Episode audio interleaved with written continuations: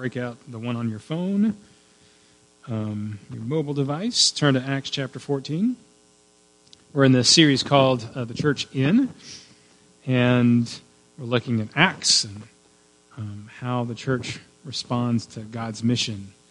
And this is um, it's a great story of Paul and Barnabas as they are doing God's mission. I'm going to start um, with chapter 14, verse 8. In Lystra, there sat a man who was lame, and he had been that way from birth, and had never walked. He listened to Paul as he was speaking. Paul looked directly at him, saw that he had faith to be healed, and called out, Stand up on your feet. And at that, the man jumped up and began to walk. When the crowd saw what Paul had done, they shouted in the Lycaonian language, The gods have come down to us in human form. Barnabas they called Zeus, and Paul they called Hermes, because he was the chief speaker. The priest of Zeus, whose temple was outside the city, brought bulls and wreaths to the city gates, because he and the crowd wanted to offer sacrifices to them.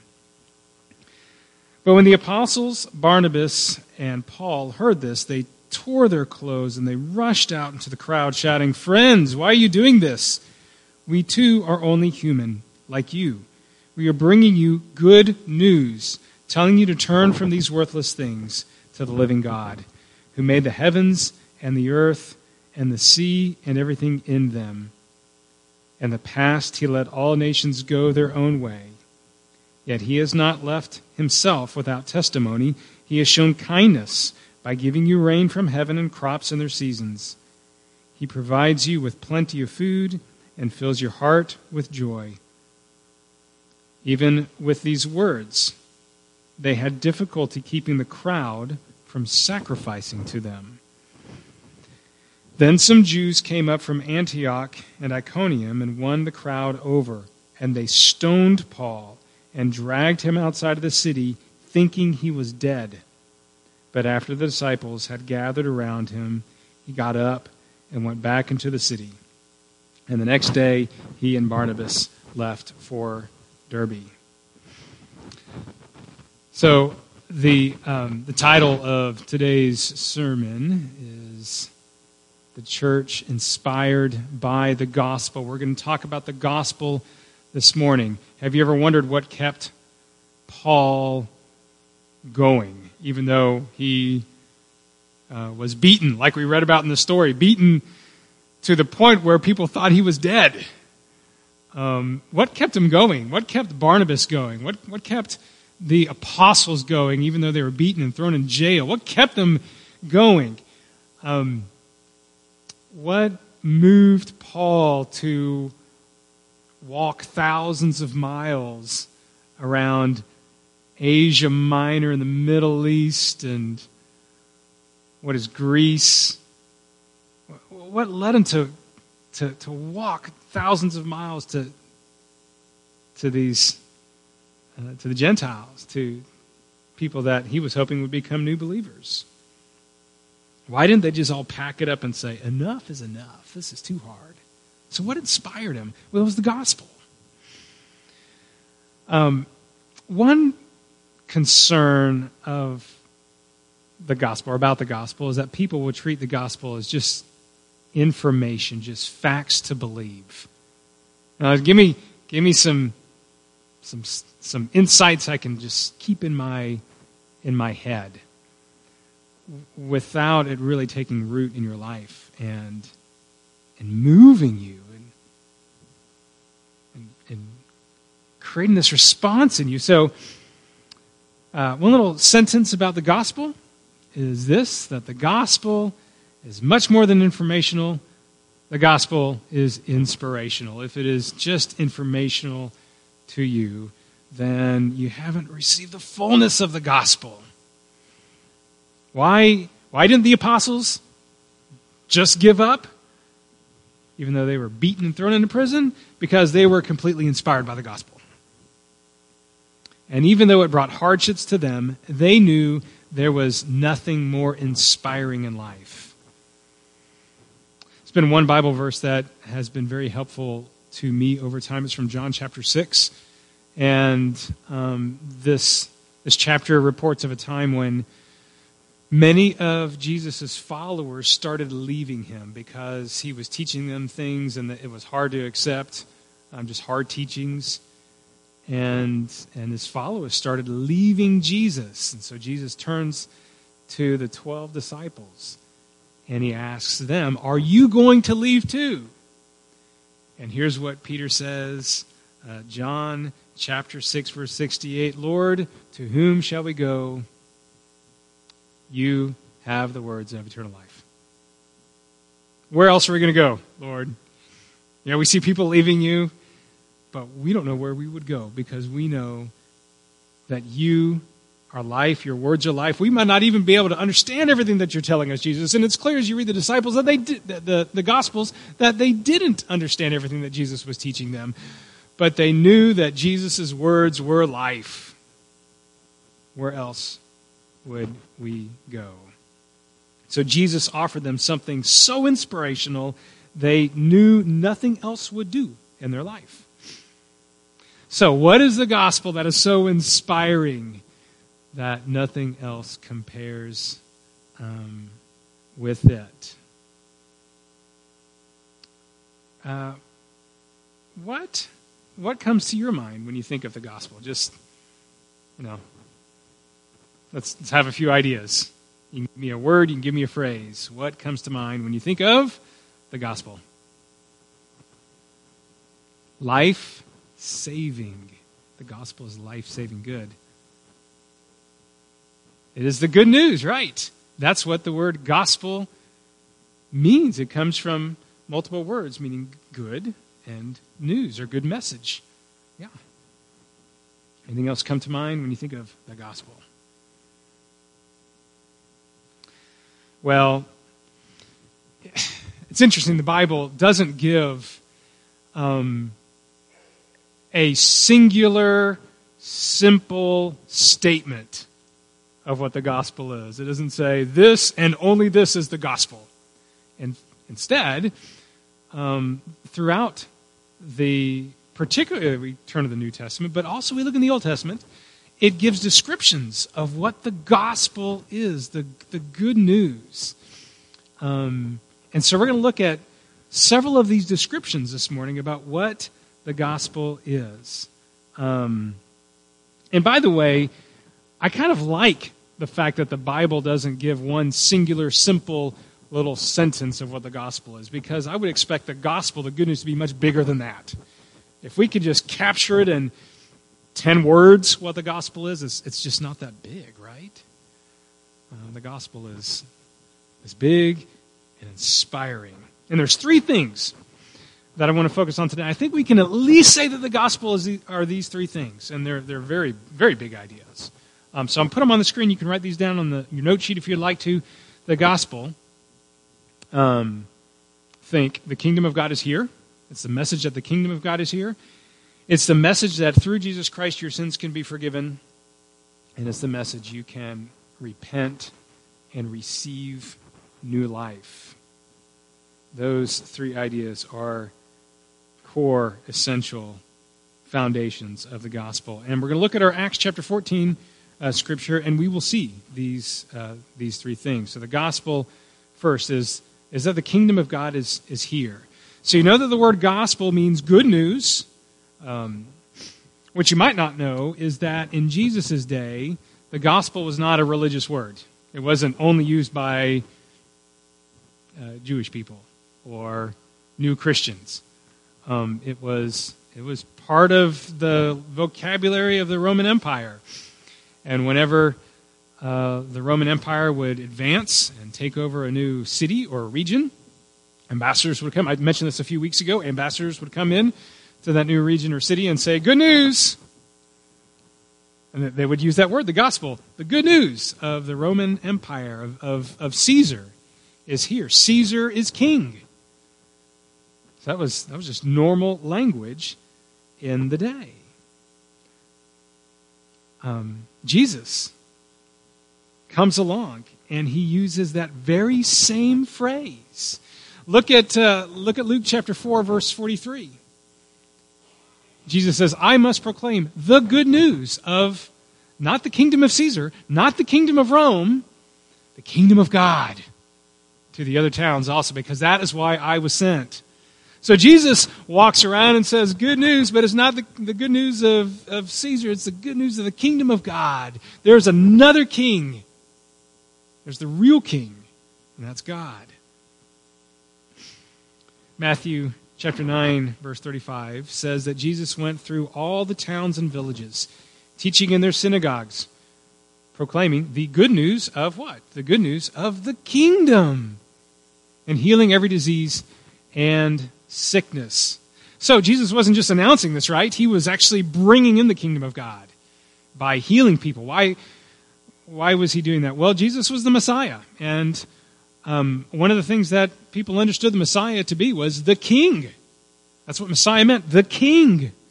That's why on Palm Sunday, Jesus, how did he enter into Jerusalem? Did he walk into Jerusalem on Palm Sunday? No, Bible trivia, right? He rode in on what?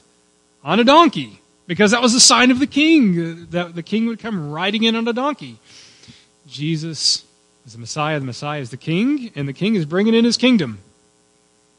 So he's proclaiming the kingdom of God, and he's bringing the kingdom of God. Um, you know, one of the more difficult things sometimes to believe, I think, is that God's kingdom is the real kingdom because we get caught up with difficulties that we face and struggles that we face. Uh, we think, whew, man, the world is tough. You know, work is tough. School is tough. Being a friend is tough. Um, family is tough. God, I wish we experience your kingdom more. Sometimes we have these struggles, and it's, it's a challenge. We have to remind ourselves that God's kingdom is here. We live in God's kingdom.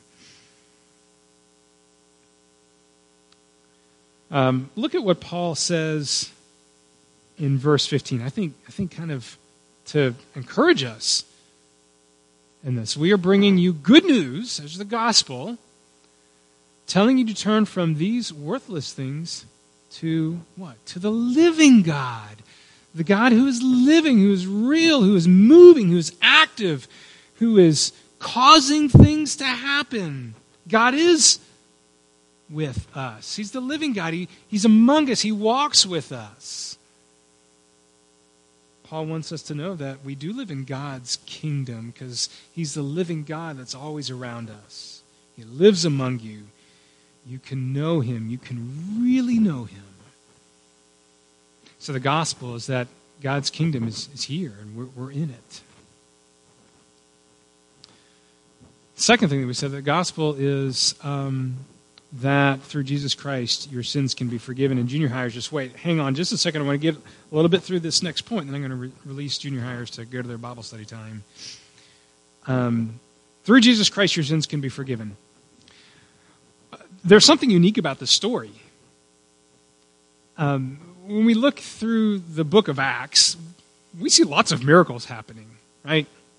The apostles are going out and they're they're doing miracles. This is the only time where the townspeople worship the Christians, Paul, the church leaders, Paul and Barnabas, as as gods. They they treat them as gods. Why is that?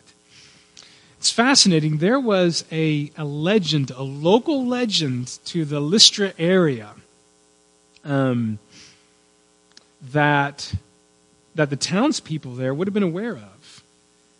And the local legend held it that the gods Zeus and Hermes visited the hill country around where this is all taking place. That one, one time, once upon a time, Zeus and Hermes came down in human form. They disguised themselves as human beings. And they went around all, all to, you know, to these villages, and they looked for um, homes that would, households that would offer them hospitality. And they disguised themselves as human beings, and they, and over and over and over and over again, people turned them away. They did not open up their homes to these two strangers at their doorsteps.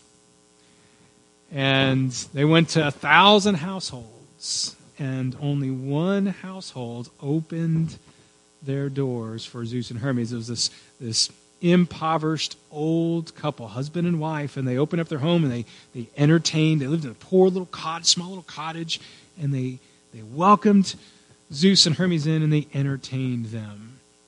And the end of this local legend said that the gods rewarded this poor old couple. They blessed them greatly. But they destroyed with a flood all of the other homes that turned them away and didn't honor Zeus and Hermes. So, pagan lesson learned. If you think the gods are among you, you better show them honor, or else they might get angry and destroy you.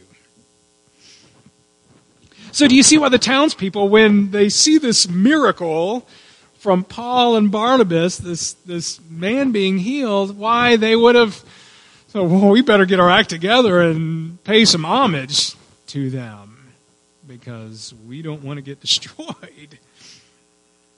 Um, the pagan worship of Greek and Roman gods was based on fear. You better please the gods or they'll get you. And the truth is, according to the religion of the masses, you can never truly have peace with God or peace with the gods. But the gospel is you can have peace with God. You can. That on the cross, Jesus shed his blood as a sacrifice of atonement. Look at this word atonement at one. That Jesus on the cross makes us at one with God through the forgiveness of our sins by the shedding of his blood. The gospel is that your sins can be forgiven not through any act of your own, but through a singular act of Jesus Christ dying on the cross for you.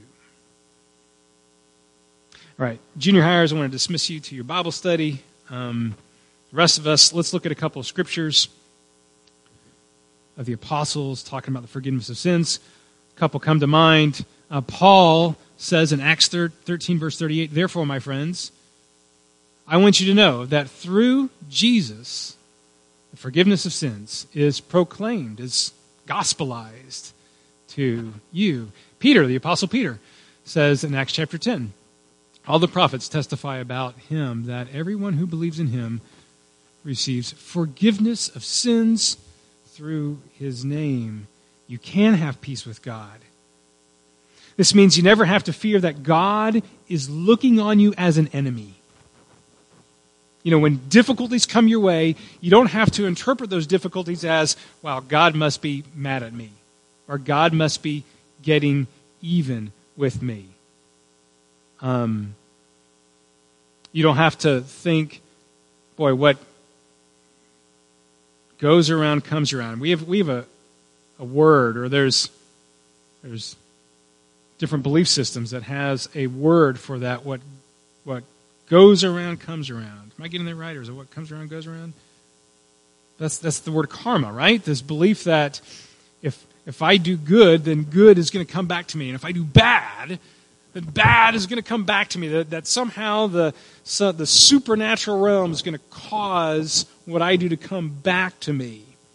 And sometimes Christians can turn that into some kind of Christianized form of karma and say, if I do bad, then I have to worry that God is going to get even with me or God's going to be angry with me and cause something bad to happen to me. There's no room for karma in our Christian belief, our understanding of God and how God relates to us. There's no room for that. And you'll hear that sometimes. You'll hear people talk, oh, yeah, I believe in karma.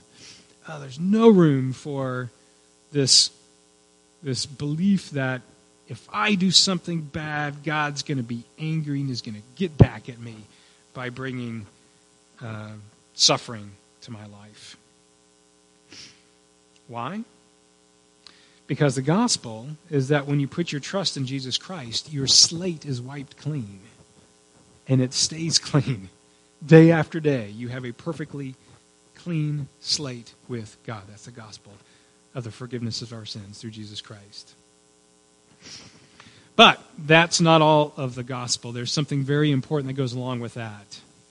And that's the third thing we said about the gospel that you can repent and receive new life. See, over and over and over again, check the scriptures, over and over again, we will see repentance um, and forgiveness going hand in hand. So let me read you something from the Gospel of Luke, the very last chapter, Luke 24. This describes Jesus' last conversation with the disciples before he ascends into heaven. So you think he's going to be saying some important things to them. And he does. Uh, here's what he says. Uh, verse 45 says, Then he, Jesus, opened their minds so that they could understand the scriptures. Now, what does it mean by the scriptures there? It means their sacred text. So at this time, that would be the Old Testament. Right?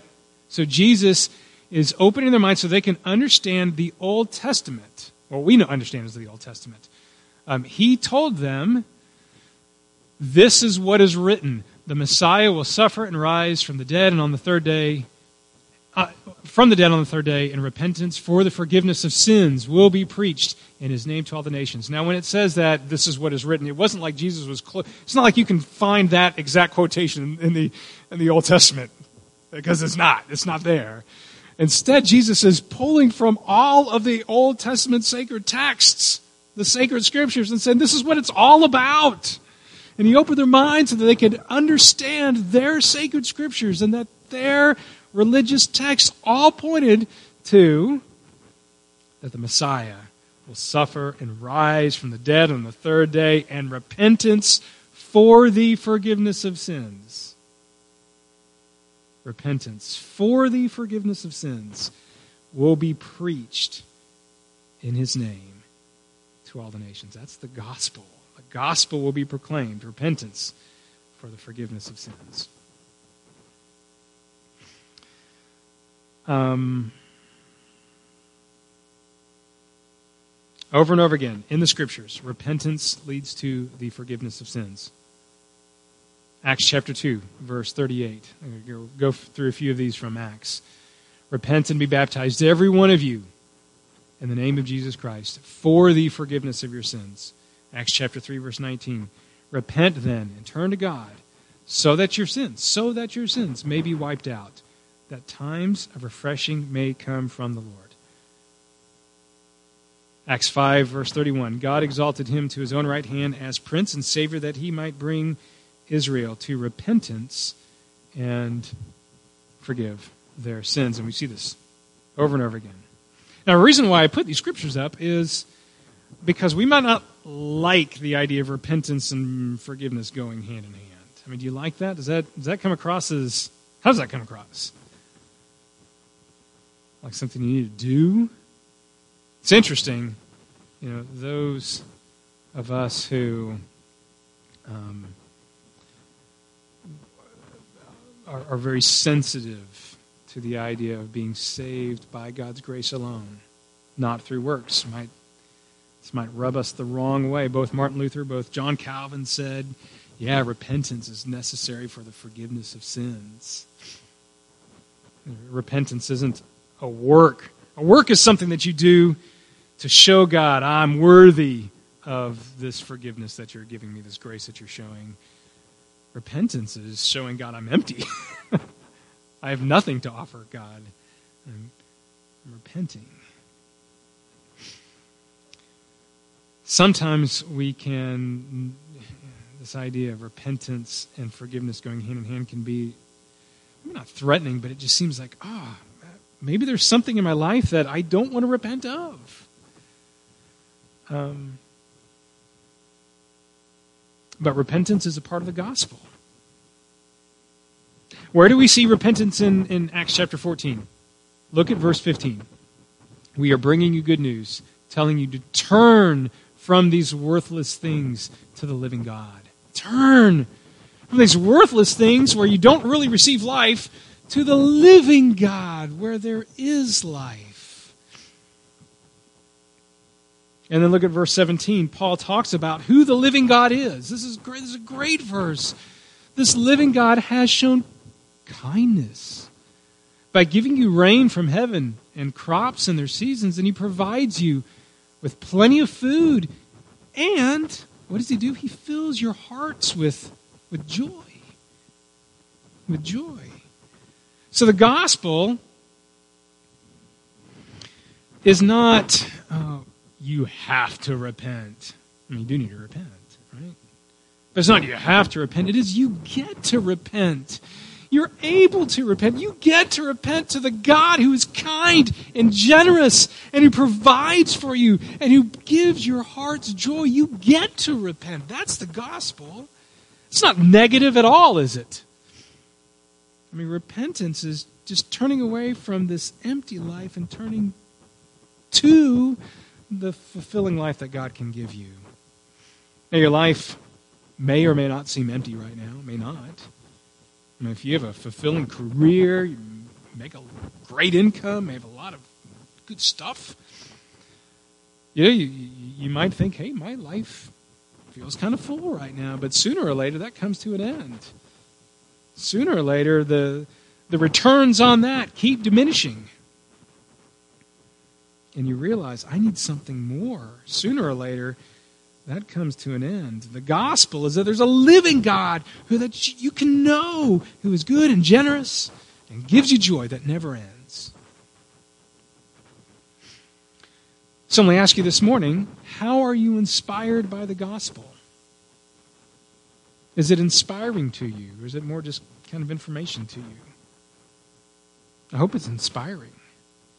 Here's a few thoughts on how you may be inspired by the, gospel. One, you may be inspired to repent, to, to turn to God. Maybe you've never really done that before. Just give in your heart and say, God, I want to leave things that I they may seem full, but I know sooner or later the, the, the returns I get from this is going to diminish and diminish and diminish. And it's going to leave me empty. And I want to turn to you, the living God. Maybe you've never done that before, and you can do that right now. So maybe that's one way that gospel inspires you. Or maybe you are inspired to think about repentance a little bit differently. Uh, maybe there's a sin that you know that you need to repent from, and and it's hard. or maybe it's an attitude that you have um, that you need to turn from. Maybe you are full of worry and it's draining you. And you need to be reminded that God is good and He will provide what you need so that you don't need to be worried. Maybe that's an attitude that you have to turn away from. Maybe um, the gospel will inspire you to um, and, and free you up to kind of live live a generous life, not just with money, but with your time. You know, I, I don't have to make my life all about me. I can I can give. I can give of myself for others. Maybe you are inspired to share the gospel. You know, if you know someone who is struggling with that empty life and they are down, you can share with them the living God who promises to be with them. If the gospel isn't inspiring you in some way, you probably haven't grasped just the, the whole fullness of the gospel. One thing is sure the gospel inspires us to live a different way, but it might not be an easy way. It might not be the easy way. And you know, this story that we read ends up with Paul getting beaten almost nearly to the point of death. At least people thought he was he was dead. Uh, the gospel doesn't necessarily lead us down the easy path. Paul and Barnabas shared the gospel. They were beaten up. Christianity moves you to give of yourself because you're living for something greater and sometimes that's not easy. A few verses later, here's what Paul tells Christians. He encourages them. Uh, chapter 40, 14, verse 22, Paul says, We must go through many hardships to enter the kingdom of God.